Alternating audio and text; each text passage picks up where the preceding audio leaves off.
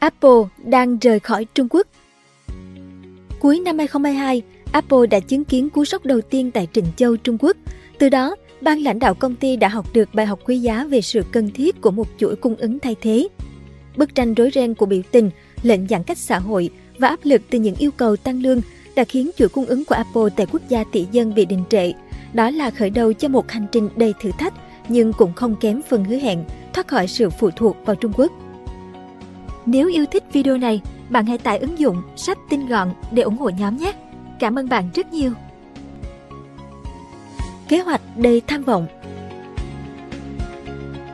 Anh Kevin là một nhà quản lý tại nhà máy sản xuất iPhone tại Chennai, Ấn Độ. Anh thường xuyên phải dậy từ trước 6 giờ sáng để làm việc trực tuyến với đồng nghiệp ở Trung Quốc do sự khác biệt về múi giờ. Công việc của anh thường kéo dài đến 10 giờ tối. Theo báo cáo từ Nikkei Asian Review, từ khi chuyển công tác từ Trung Quốc sang Ấn Độ, Kevin ít khi có thời gian nghỉ ngơi hoặc tham gia các hoạt động xã hội với người dân địa phương. Anh thậm chí còn ít khi rời khỏi khu vực nhà máy iPhone. Hiện tại, chuỗi cung ứng của iPhone tại Ấn Độ, nơi mà Kevin đang làm việc, đang nỗ lực sản xuất model iPhone 15. Họ được yêu cầu tăng sản lượng lên hơn 15 triệu chiếc trong năm nay, gấp đôi so với năm 2022. Tờ Nikkei cho biết đây là một chiến lược của Apple nhằm làm giảm sự phụ thuộc vào chuỗi cung ứng từ Trung Quốc. Đối với một nhân viên như Kevin, đây là một kế hoạch rất tham vọng và cực kỳ áp lực. Trước đây, nhà máy của Apple tại Ấn Độ thường mất nhiều hơn một năm so với nhà máy ở Trung Quốc để sản xuất các dòng iPhone mới. Tuy nhiên, khoảng thời gian này đã được rút ngắn còn một tháng vào năm 2022. Apple đặt mục tiêu giảm thời gian này xuống còn 10 ngày trong năm nay. Chúng tôi hàng ngày đều có cuộc họp với các đồng nghiệp ở Trung Quốc để cố gắng mô phỏng chuỗi cung ứng của họ tại Ấn Độ và quá trình này đang tiến triển rất tốt, Kevin chia sẻ. Việc Apple chuyển dần chuỗi cung ứng ra khỏi Trung Quốc không hề đơn giản, bởi đi kèm với đó là việc hàng trăm công ty hợp đồng sản xuất cho Apple cũng phải thay đổi theo. Trong nhiều năm qua, Trung Quốc đã trở thành trung tâm sản xuất chính của Apple với hơn 80% trong số 188 nhà cung ứng hàng đầu của hãng, có ít nhất một nhà máy tại quốc gia này. Nền kinh tế lớn thứ hai thế giới này từng đóng góp hơn 95% sản lượng sản xuất iPhone toàn cầu từ khi chúng được ra mắt vào năm 2007. CEO Tim Cook từng phát biểu trong chuyến thăm Trung Quốc vào tháng 3 năm 2023 rằng Apple và Trung Quốc đang cùng nhau phát triển. Đây là một mối quan hệ đối tác cùng có lợi. Tuy nhiên, Nikkei cho biết sự phụ thuộc lớn của Apple vào nền kinh tế Trung Quốc đang dần thay đổi do áp lực từ cả phía chính trị và thương mại. Đầu năm 2023, Apple đã khuyến nghị các nhà cung ứng chuẩn bị chuyển ít nhất 20% sản lượng sản xuất iPhone sang Ấn Độ trong những năm tới. Hiện tại, Ấn Độ chỉ chiếm dưới 10% sản lượng sản xuất iPhone. Theo Nikkei, Apple muốn mở rộng quy mô và chất lượng sản xuất tại Ấn Độ, nơi hiện tại chủ yếu chỉ lắp ráp thiết bị cho hãng. Apple đang lên kế hoạch sản xuất nhiều linh kiện trung gian hơn như vỏ kim loại tại Ấn Độ thay vì phụ thuộc vào Trung Quốc. Apple thậm chí còn đang tìm cách chuyển mạng lưới phát triển iPhone từ Trung Quốc về Ấn Độ, bao gồm hàng nghìn kỹ sư và một loạt các nhà máy trung tâm nghiên cứu và chuỗi cung ứng khác. Nguyên nhân chính của quyết định này không chỉ nằm ở xung đột thương mại giữa Mỹ và Trung Quốc, mà còn do ảnh hưởng của đại dịch Covid-19, khiến khẩu hiệu thiết kế tại California lắp ráp tại Trung Quốc ngày càng không còn phù hợp. Apple chọn Ấn Độ thay vì Đông Nam Á là do chiến lược của Mỹ liên quan đến Trung Quốc, cũng như giá bất động sản và chi phí năng lượng tăng cao ở Thái Lan và nhiều nước khác. Trong khi đó, Ấn Độ với dân số đông đúc, lương thấp, diện tích rộng lớn và trình độ tiếng Anh tốt lại trở thành một lựa chọn hấp dẫn. Chưa hết, báo cáo của Deloitte ước tính rằng Ấn Độ sẽ có khoảng 1 tỷ người dùng smartphone vào năm 2026, từ đó trở thành thị trường điện thoại thông minh lớn thứ hai thế giới sau Trung Quốc. Cú sốc từ đại dịch Tờ Nikkei từng đưa tin về sự kiện gây sốc đầu tiên mà Apple phải đối mặt tại Trung Quốc khi dịch bệnh COVID-19 bùng phát và lệnh giãn cách xã hội được thi hành tại Trịnh Châu. Đây là nơi có nhà máy lắp ráp iPhone lớn nhất của Apple và đóng vai trò quan trọng trong chuỗi cung ứng toàn cầu của công ty. Vào tháng 10 năm 2022, lệnh giãn cách xã hội đã khiến nhà máy Foxconn, đối tác lắp ráp cho Apple tại Trân phải tạm dừng hoạt động. Sự kiện này đã dẫn đến những cuộc biểu tình của công nhân và làm gián đoạn hoạt động sản xuất trong hơn một tháng, ngay vào thời gian cao điểm trước lễ Giáng sinh. Hình ảnh các công nhân ném đá và phá cửa sổ cùng với sự can thiệp của cảnh sát đã gây sốc cho các nhân viên cấp cao của Apple. Chúng tôi đều bị sốc. Chẳng ai ngờ được sự việc lại diễn ra như thế và không có kế hoạch dự phòng nào. Một giám đốc giấu tên tại một nhà máy lắp ráp iPhone đã thú nhận với Nikkei. Bên cạnh sự phản đối lệnh giãn cách, các công nhân cũng yêu cầu tăng lương và cải thiện môi trường làm việc. Điều này đã tạo áp lực lên Apple, khiến họ cảm thấy cần phải tìm kiếm những chuỗi cung ứng thay thế. Vụ việc tại Zhengzhou đã cho các giám đốc Apple thấy rằng chuỗi cung ứng hiệu quả đã xây dựng trong 20 năm qua không còn đáng tin cậy. Sau vụ việc, Foxconn đã nhanh chóng lập một đội phản ứng nhanh để tìm hướng phát triển mới tại Ấn Độ, xây dựng một chuỗi cung ứng mới cho Apple. Phía nhà táo huyết cũng gửi các nhân viên giàu kinh nghiệm đến giám sát hoạt động sản xuất. Tính đến tháng 1 năm 2023, hoạt động sản xuất iPhone tại Ấn Độ đã vượt qua sự kỳ vọng của Foxconn lẫn Apple. Và trong tương lai đây có thể trở thành một công xưởng thay thế mới cho nhà táo huyết. Điều chúng tôi không ngờ đến là cú sốc Trịnh Châu đã giúp chúng tôi thúc đẩy tiến trình dịch chuyển từ Trung Quốc qua Ấn Độ, một giám đốc nhà máy nói với Nikkei. Cái kết của một thời đại Hiện tại, hàng trăm nhà cung ứng sản xuất 1.500 linh kiện cho iPhone không phải cứ bảo dịch chuyển là dịch chuyển được. Thế rồi những phần như ắc quy, màn hình, vỏ điện thoại hay lắp ráp đều được thực hiện bởi doanh nghiệp bên thứ ba.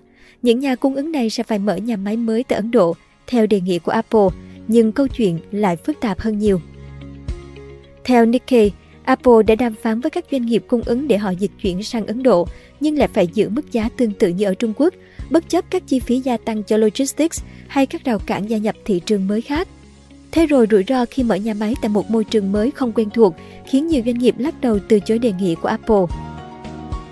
CEO Gary Chung của Pegatron than vãn Kể cả khi chi phí lao động tại Ấn Độ thấp hơn Trung Quốc, thì để sản xuất ở địa điểm mới, chi phí ban đầu trong vài năm cũng sẽ phải cao hơn. Ngoài ra còn rất nhiều chi phí ẩn như logistics, đào tạo nhân viên và những điểm hoàn thiện nâng cao hệ thống sản xuất khác chưa được tính tới. Ông Trần tiếp tục nói, cách đây 20 năm, chúng tôi xây nhà máy tại Trung Quốc và ít nhất có sự tương đồng về văn hóa và ngôn ngữ. Thế nhưng lần này thì khác biệt cả về văn hóa, ngôn ngữ lẫn luật pháp tại Ấn Độ. Thậm chí đến cả các công cụ nhân viên dùng cũng phải thay đổi vì kích cỡ bàn tay của họ khác với người Trung Quốc.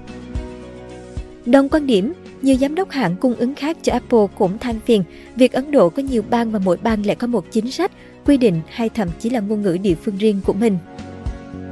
Một chủ doanh nghiệp nói với Nikkei rằng việc kiếm người phiên dịch cho các nhà máy cũng khó khăn. Thông thường một quản lý sẽ cần đến 3 trợ lý nói 3 thứ tiếng khác nhau để có thể giao tiếp được với nhân viên nhà máy.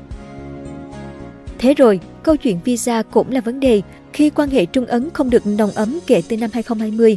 Rất nhiều kỹ sư và quản lý của các nhà máy cung ứng cho Apple là người Trung Quốc và họ gặp khó khi xin visa vào Ấn Độ. Một CEO giấu tên nói với Nikkei rằng họ đã tốn nhiều tháng nhưng chẳng thể xin đổi visa cho nhân viên. Cuối cùng khi vấn đề được đưa lên lãnh đạo cấp cao thì Ấn Độ mới miễn cưỡng cấp visa đặc biệt cho mọi người. Vị CEO này cho hay, ngược lại, việc xin visa cho lao động Ấn Độ sang Trung Quốc đào tạo cũng rất khó khăn và tốn thời gian.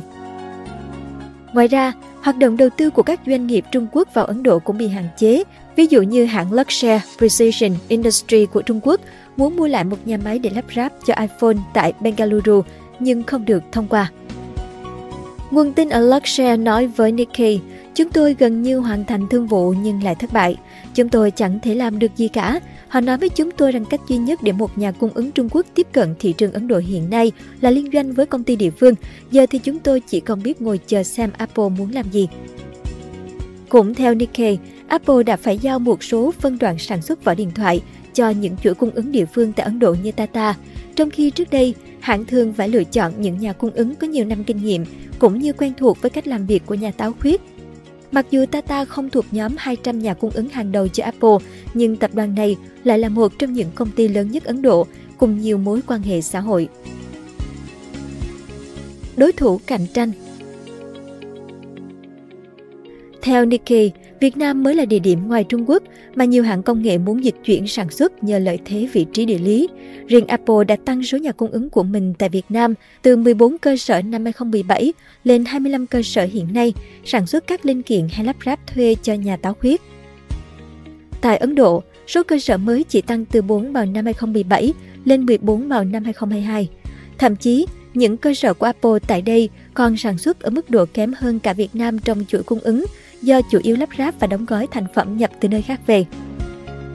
Chuỗi cung ứng ngành công nghệ thường phải mất từ 20 đến 25 năm mới thực sự hoàn thiện đến độ chính tương tự như mạng lưới Trung Quốc.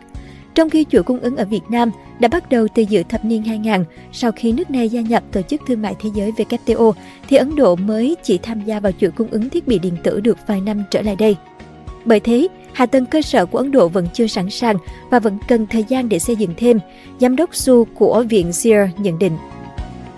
Mặc dù vậy, chuyên gia Sudhir Narayan của Ben Co cho rằng mọi yếu tố cần thiết như nhu cầu nội địa, sự quyết tâm của chính phủ cũng như nguồn vốn của các tập đoàn tại Ấn Độ đều đã sẵn sàng để đưa quốc gia này thành công xưởng sản xuất điện tử mới của thế giới. Ông Narayan cho biết, sản lượng thiết bị điện tử nội địa của Ấn Độ được dự đoán sẽ tăng nhanh với tỷ lệ bình quân 30% mỗi năm trong 5 năm tới. Qua đó, đạt tổng giá trị là 400 tỷ đô. Ấn Độ sẽ nâng tầm không chỉ là lắp ráp mà cả thiết kế và sản xuất những linh kiện công nghệ cao. Nguồn tin của Nikkei cho biết, Apple không chỉ muốn tăng thị phần và sản lượng tại Ấn Độ mà còn thực sự muốn biến nơi đây thành lựa chọn thay thế bền vững cho Trung Quốc. Bằng chứng rõ ràng nhất là nhà táo khuyết muốn dịch chuyển hệ thống phát triển sản phẩm mới NPI cho iPhone của mình từ Trung Quốc sang Ấn Độ. NPI là một khâu cực kỳ quan trọng cho Apple khi liên kết chặt chẽ giữa thương hiệu nhà táo khuyết với các nhà cung ứng, cùng tham gia phát triển sản phẩm từ bản vẽ đến sản xuất thực tế trong nhà máy với thử nghiệm và xác minh tiêu chuẩn đồng bộ. Trong nhiều năm, hệ thống NPI cho iPhone của Apple là sự phối hợp giữa nhóm phát triển ở California, Mỹ và đội ngũ nhà cung ứng ở Trung Quốc. Việc nhà táo khuyết đưa NPI đến Ấn Độ cho thấy một sự cam kết của tập đoàn này với định hướng dịch chuyển sản xuất, không phụ thuộc quá nhiều vào một nguồn cung. Nguồn tin thân cận nói với tờ Nikkei, NPI sẽ cần hàng nghìn kỹ sư, kỹ thuật viên đầu tư cho phòng thí nghiệm, nhà máy, cùng vô số những cuộc thử nghiệm. Nó đại diện cho sự nâng cấp toàn diện về công nghệ và Apple muốn làm điều đó tại Ấn Độ. Chúng tôi hoàn toàn có thể bắt chước thành công của Trung Quốc để gia tăng sản lượng tại đây. Nhưng điều quan trọng hơn cả là những gì mà NPI có thể đem lại cho nền kinh tế này. Cảm ơn bạn đã xem video trên kênh Người Thành Công. Đừng quên nhấn nút đăng ký và xem thêm những video mới để ủng hộ nhóm nhé!